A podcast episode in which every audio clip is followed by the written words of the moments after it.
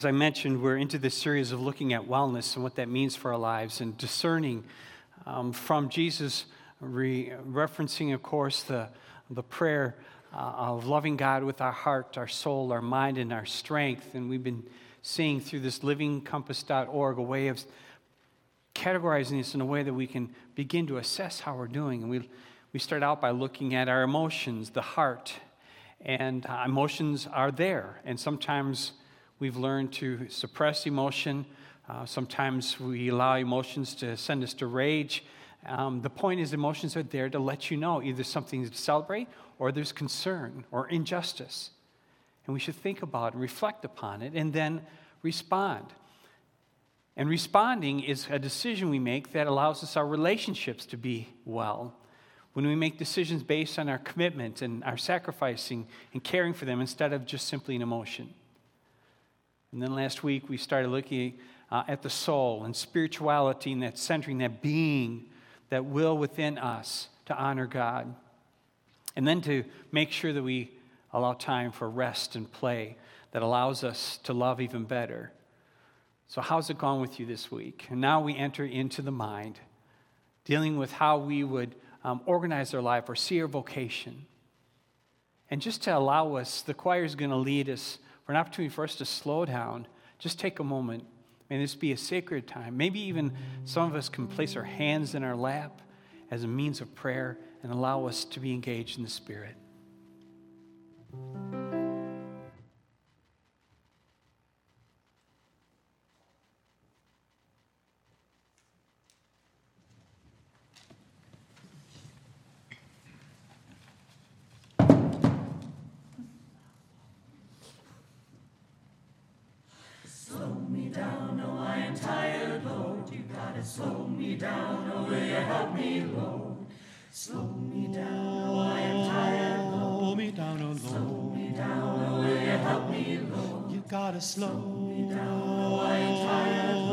Me down, oh Lord. Slow me down, oh will you help me, Lord? I said, slow me down, slow me down. Lord. I'm not ready for the judgment day. Oh, can you hear me, Lord? You gotta slow me down. Slow me down, oh I am tired, Lord. You gotta slow me down, oh will you help me, Lord? Ain't got time to think and pray Ain't got time to think judgment day. Pray before the judgment day. Time is running out, they say. Time is running out, they say. I gotta slow down. Slow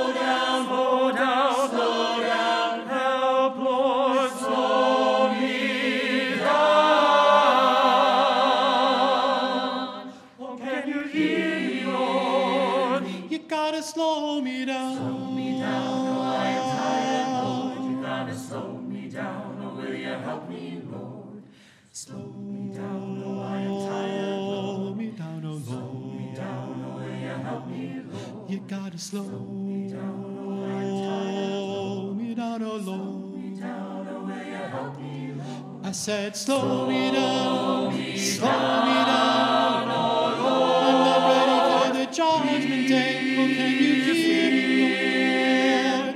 I gotta slow me down. Slow me down. Slow me down.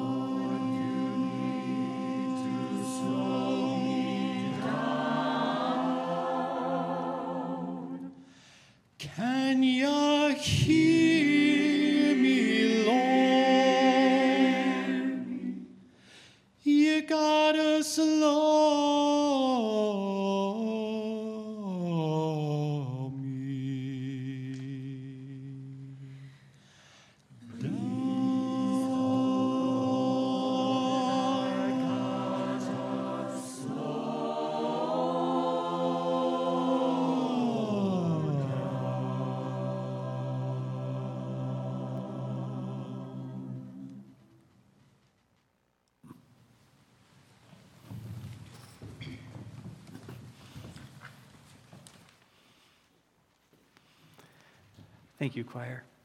Slowing down. big step in our wellness. It's so important. We get so caught up in the urgency of our lives and we don't take the opportunities to pause, take an assessment. If you need a specific one, I encourage you to take the one on livingcompass.org just to assess how you're doing in these areas of your life and, and reflect upon how you might take steps. What are the possibilities? I know we get hung up in the problems, but what are the possibilities? I know we look to the grass that's greener on the other side, but how about seeing the grass that is green because we water it? What we pay attention to is what has the potential for growth and transformation.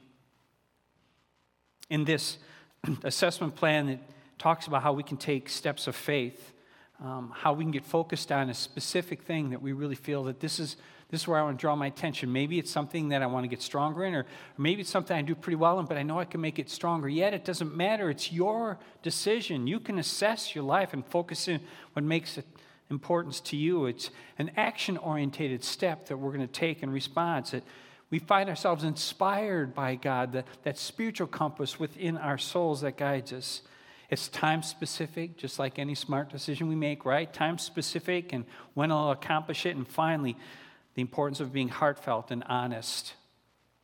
Do I passionately want to do this? Because we know that change comes hard, doesn't it? So we look at both our sense of organization and our sense of vocation. I mean, let's face the fact that disorganization can be really unsettling. While somehow just getting organized just seems to free us up. Maybe you've cleaned the garage or a closet or something recently and you just know that feeling. Or you just got caught up in laundry, whatever it is, right? It's just that. And taking a sense of how we're organized is so important. The thing about it is sometimes we don't associate um, how our lives are organized like we do for physical health. We're aware that we might work out really hard once every other year is probably not going to have a lot of impact, right? And so, why do we think the garage is any different, right? And, and so, attention to how our lives are organized allows us freedom. It's um, the phrase, you know, I'm, um, I'm caring for my future self, right? And making plans and how I organize. And organization comes across a variety of things. Sometimes it, it is just this um, organizing the stuff in our lives and uh, making sure that we take plans of how it can be. There's certainly this sense of clutter that might be around us and how it is organized. But we need to see organization in a holistic way. It's more than just the stuff, it's about our spiritual being, our emotions, our relational wellness, all of these things. There's a proverb, chapter 20 and verse 5, a proverb that reminds us. You can read this with me if you'd like, I think. Um, yes, the plans of the diligent lead surely to abundance, but everyone who is hasty comes only to want. There's this sense and this challenge of us making sure that we take the time, that we don't act too hastily, that we're moving in a pace that makes sense for us. We're always involved in this ongoing dance of possessions within our lives. But sometimes that stuff accumulates and it, it starts to take over. Regular attention is critical. Consider the priorities of your life when you consider what the minimalists tell us, right? Love people and use things because the opposite never works, right? Love people and use things because the opposite never works, as hard as we might try to make it work. And then it gets us out of whack, and our wellness suffers, and our sense of connectedness and the community suffers because all of a sudden these things take priority. I just wonder if that's the essence of our challenge in our world in general. We're so hung up on things or so hung up on ideas that we don't value the people around us. The heart of Jesus' command to love with our heart, soul, mind, and strength is about a relationship with God and each other. Clutter plays such an important part in our well being, whether it is physical things or if it's um, stuff we're struggling with emotionally or luggage we're taking around. Maybe we're dealing with grudges we hold. Or how about resentment? That might be one of our favorite things we love, right? And um, Some of you know that my dissertation work was all around forgiveness and just looking at how resentment just hurts our lives. Isn't it amazing what we think resentment does to the person we're angry with? It's like drinking poison and hoping they die. Resentment is not healthy, it's not helpful, and it's one of those things that clutters our lives and it moves us away from God's intent. Clutter comes from the same root word as clot. It means to block or obscure. And that's what can happen when clutter comes into our lives. I like how Stephen Covey, in his Seven Habits of Highly Effective People, talks about the tyranny of the urgent. And maybe you've heard that expression. People are often overwhelmed by all the stuff that's going on, so much so it's hard to even pause. And soon everything becomes urgent. And they lose the ability to plan and to prioritize, to step back, to slow down. Planning and prioritizing will save us time in the long run. We know that, but it's so hard in the tyranny of the urgent to be calm and assess what we need to do. So I invite you to join me in just being honest about how we're doing in our lives right now and taking a moment to pause I'm constantly getting pulled the sense I must move to the next thing. But as your pastor, it doesn't mean do me much good when I'm not taking time to pause and to be with God in the moment. To reflect upon God, is, is this what you want? Or is this just something urgent demanding my time? How might we be intentional about making more organized our lives in areas of either clutter or relationships or other things Immanuel Kant, a, a 18th century German philosopher, says science is organized knowledge, wisdom is organized life. We have a God who likes to create and organize out of chaos. The film we saw last night, Friday Night Blinds, uh, created by Scott, it's incredible. And it's getting all these awards. And I just, I just pause to celebrate how this individual sees a situation and, and pauses and, and then just creates this beautiful um, 15 minute film uh, that just draws us into meaning and purpose. That's the nature of what it means to be organized in our life, to creativity and create space. The scripture from Luke chapter 14 Jesus is just teaching on the whole issue of making sure we understand before we move ahead what is needed. If you'd like to join me in reading, for which of you, intending to build a tower, does not first sit down and estimate the cost to see whether he has enough to complete it? Otherwise, when he has laid a foundation and is not able to finish, all who see it will begin to ridicule him saying, This fellow began to build and has not been able to finish. Common sense. But how much of our lives are spent putting in foundations and we didn't even think about how we're going to frame that first floor? How do we provide for ourselves the opportunity? Because all of these things, this tyranny of the urgent, the demands of our lives, it seems overwhelming. And we talked about it even last week that we use all these tools to make us more efficient, but all it does is mean is we squeeze a little bit more into our day. Just as if we get a few more items for a house, we find a place to squeeze it in as well. But maybe we can commit to pause, to slow down, to allow ourselves to reflect and understand what is it my life is building? What am I about?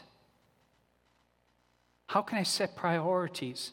And we find that is those priorities are set by our commitment to that next part of honoring God with our mind, and that is our purpose, our vocation. Vocation is the sense of a life purpose. This is who I am, this is how I'm gifted. It's a lifelong process of just discerning who I am and how I live and what I do. It's seeking clarity to understand how I make decisions and move forward in life.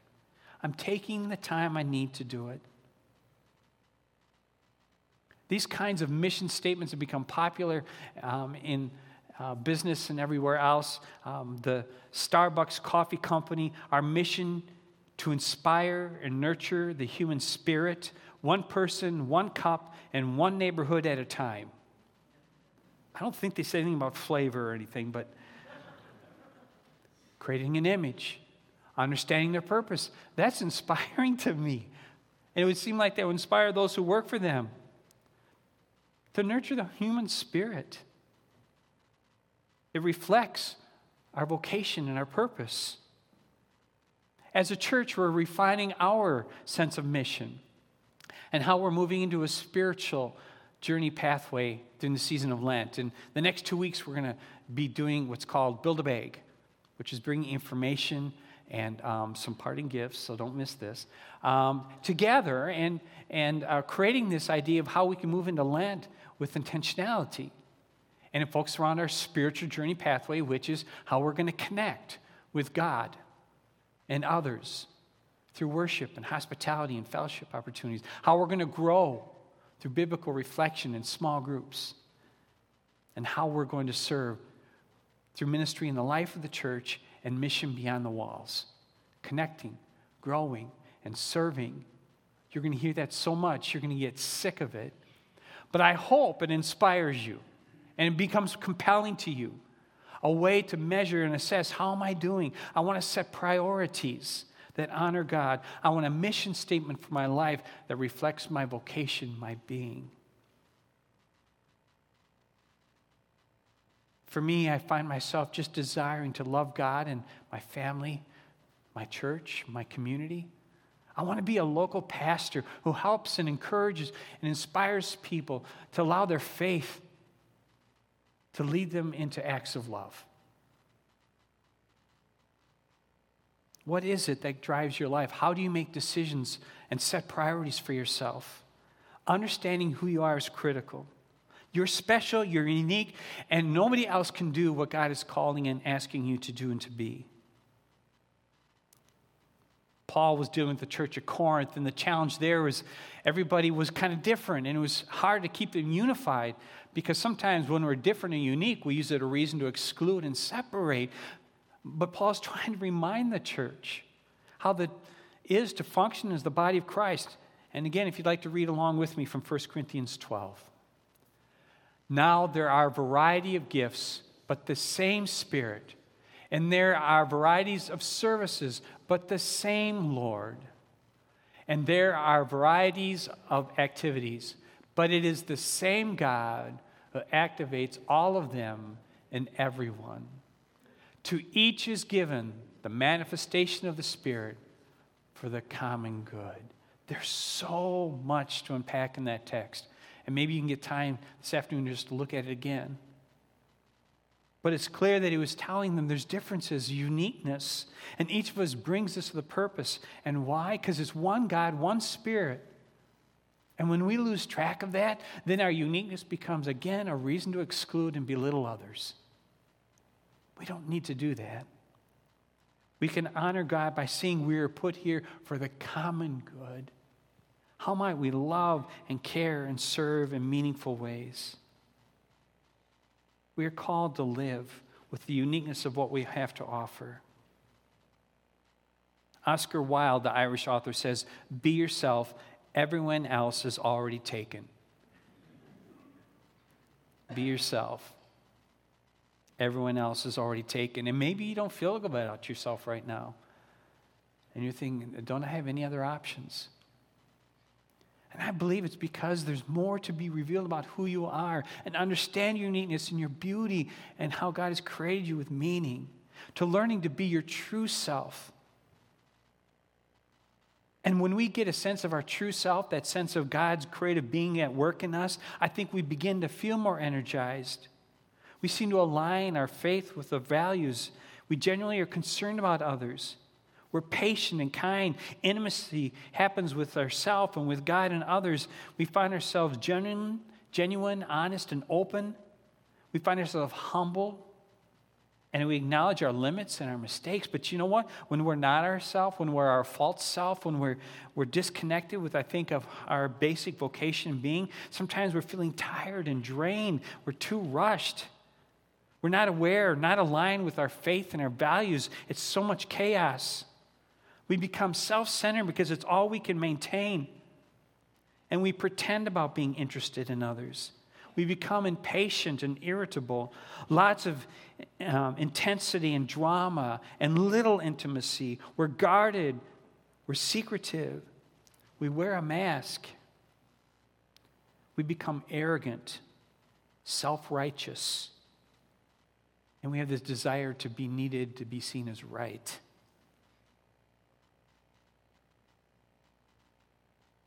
We know when we're being true to ourselves, and we know when we're not.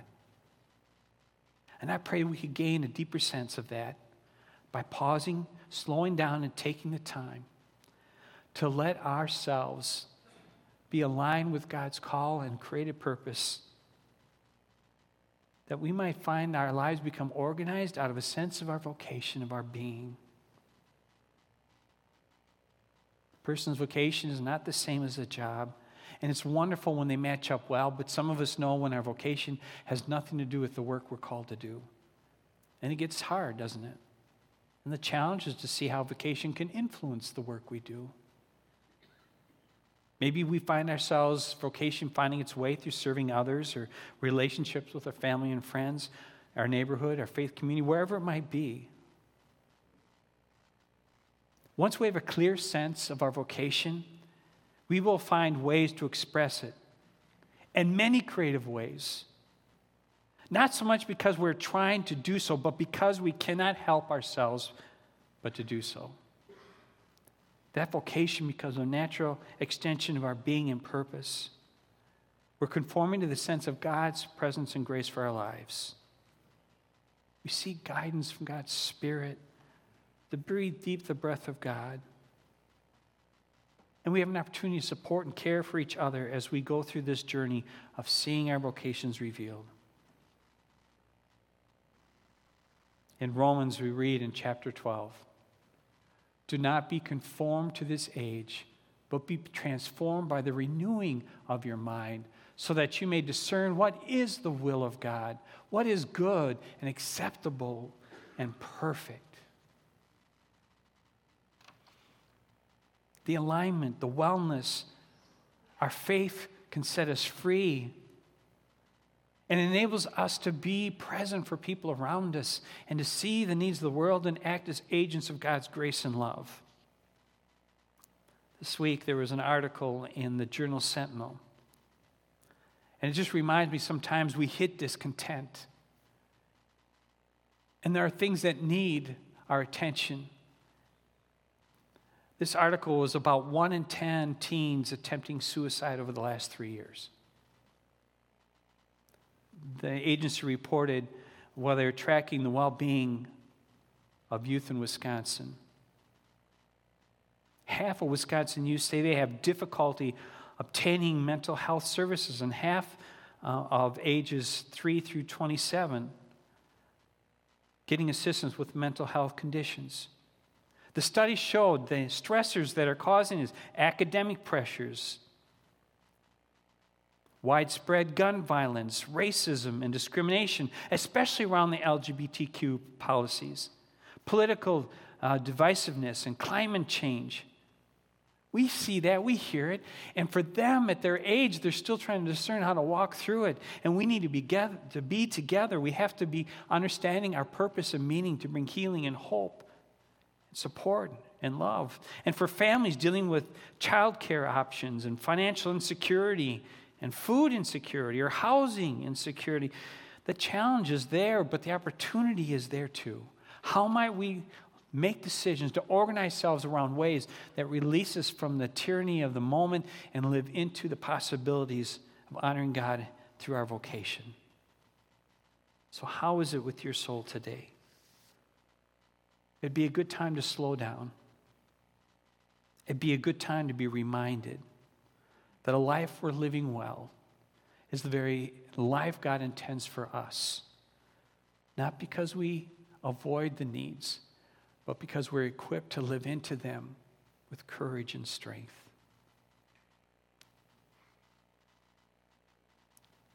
I invite you again to pause for a moment and again, if it's helpful to lay, lay your hands on your lap with your hands up, it does for me. It just makes me open to the movement of the Spirit. Let us pray. Holy God, sometimes life gets so busy, it's hard to see and prepare for the next moment. But we know that we need to pause. We need to take a deep breath. We have to allow ourselves to make priorities that honor you, God, and are a blessing to our own lives and to the people around us. We need to set priorities based on who you've created us to be.